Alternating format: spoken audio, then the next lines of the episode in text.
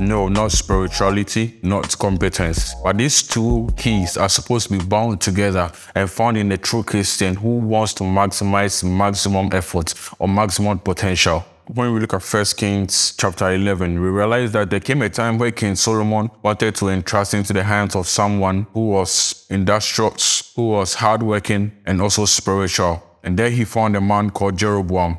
And this guy, the Bible says that he was a man of valor. He was also industrious. And throughout the land of Israel, Solomon found him to be a king to the person he was looking for. Look, we have to come to the place where we can put together competence and spirituality. These two are supposed to be together, not disjoint. We find so many Christians these days praying so much, but not building themselves up. They are praying for jobs, they are praying for openings, and then as soon as you give them that job, as soon as you give them that opening, as soon as you open that door to them, they happen to disgrace you or they happen to be found wanting. Why? Because they are not competent enough for what they are praying for. This man, Jeroboam, he was so industrious and so competent that God himself had to promise through a king. God himself spoke through a prophet that a kingdom that Solomon was having was going to be divided, and unto him was given 10 parts. This is a man who was industrious, a man who was competent, a man who is competent and spiritual. Yes, spiritual because God saw him to be someone ready and fit to hold 10 kingdoms. Why? Because Solomon had gone against God. God said, if you walk in my steps, if you walk in the ways that I, the Lord, has put before you, if you walk in these ways circumspectively, I, the Lord, will bless you. But then the time came when Solomon was full of pride, was full of everything that he needed, that he thought he could leave himself out of God. And then God also took him out of his presence. But because of his father's sake, David, God decided to leave one kingdom for Solomon to look after, which was supposed to be passed on to his son, Rehoboam. But the Bible says that the other 10 kingdoms was separated, was taken away from Solomon and given to Jeroboam, a man who was competent. This same thing I'm talking about, competence and spirituality. There came a time in the land of Babylon where the king sought for men, for wise men who will work in the king's palace, who would um, manage the things of the king. And the Bible says that the criteria that was put down was so strong and so tight that few people passed. Even of them that passed, the test had to be done for them. They had to undergo training. They had to be put through the test of competence to see who be competent enough. Listen, competence and spirituality,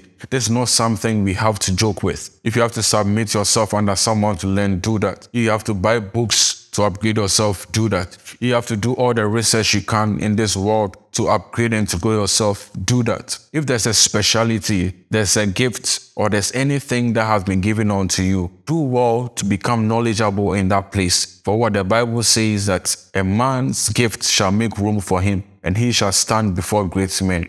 So if you have not nurtured your gifts well enough, how do you stand before great men? You might be spiritual but not competent.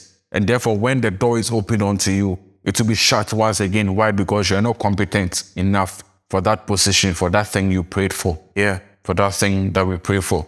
We always happen to find ourselves praying for destiny helpers, for people who will come and bless me with money, people who come and bless me with a job, people who come and bless me with a car. Do you even know how to maintain a car? Do you even know how much fuel costs these days? Do you know how much you're going to pay for insurance every time it is due? If not, what's your business in trying to own a car? If you don't know how to, well, as an accountant, if you don't know how to pass journals, you don't know how to work with people in teams, how well do you, how do you think um, you will be able to fare when placed in a team of people to work with? Even in church, when given a position, when given opportunity to work with people, you find it so hard to bring yourself down to understand people, to take the views of others. How much more when God entrusts into your hands, that's what you are praying for. This day, I want you to take your time, review the things you have been praying for, review your life. This is 2023. This day, I want you to take your time, review the things you have been praying for, review the things you wrote down this year to see if there's anything you have to do, if there are any action plans you have to take towards achieving those goals. If there's a marriage you're looking for, yourself, are you the right person your partner will want to live with? Is a relationship you're looking for? Are you the right person that your, your partner will want to be with? If not, sit down, relax, Think through your life and upgrade yourself. If now a business is put into your hands, a business idea is put into your hands, what next are you going to do? These are the pertinent questions we have to ask ourselves. Always, always. Competence and spirituality. Not only competence, not only spirituality, but then them both married together is what makes us men. It's what makes us who we are. I know that so many people out there who are, um, let me say, for lack of a better word, spiritual. Everybody is spiritual. So yeah, competence and spirituality. Not competence alone, not spirituality alone, but then them two married together is what will build us up, is what will bring us before great men. Uh, this reminds me of David. Let's look at David. David, David, David. David was competent and spiritual also. When the time came for him to take food to his brothers at the battlefront, the Bible says that David got there and saw Goliath cursing God and saying so many things against the God of Israel. And he exclaimed to himself, Who is this uncircumcised Philistine who stands before the great armies of God and curses him so much?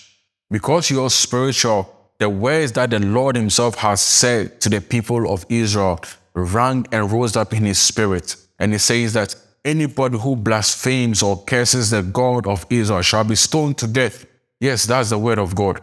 And as soon as David saw Goliath speaking these curse words to his God, he was angered in his spirit. Why? Because this man deserved to be stoned. Therefore, he said unto him, This day you will die. I will cut off your head, and the birds of the air shall eat you. And that's the same thing David did.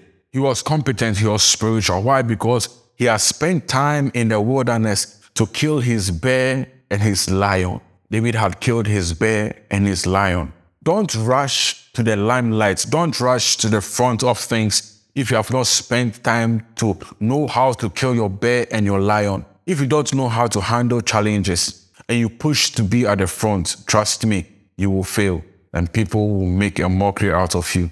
Competence and spirituality. Let's wake ourselves up. Let's build ourselves up. Let's build ourselves up spiritually. Let's build ourselves up physically also. And by doing this too, we are short of success. We are short of growth. Cheers.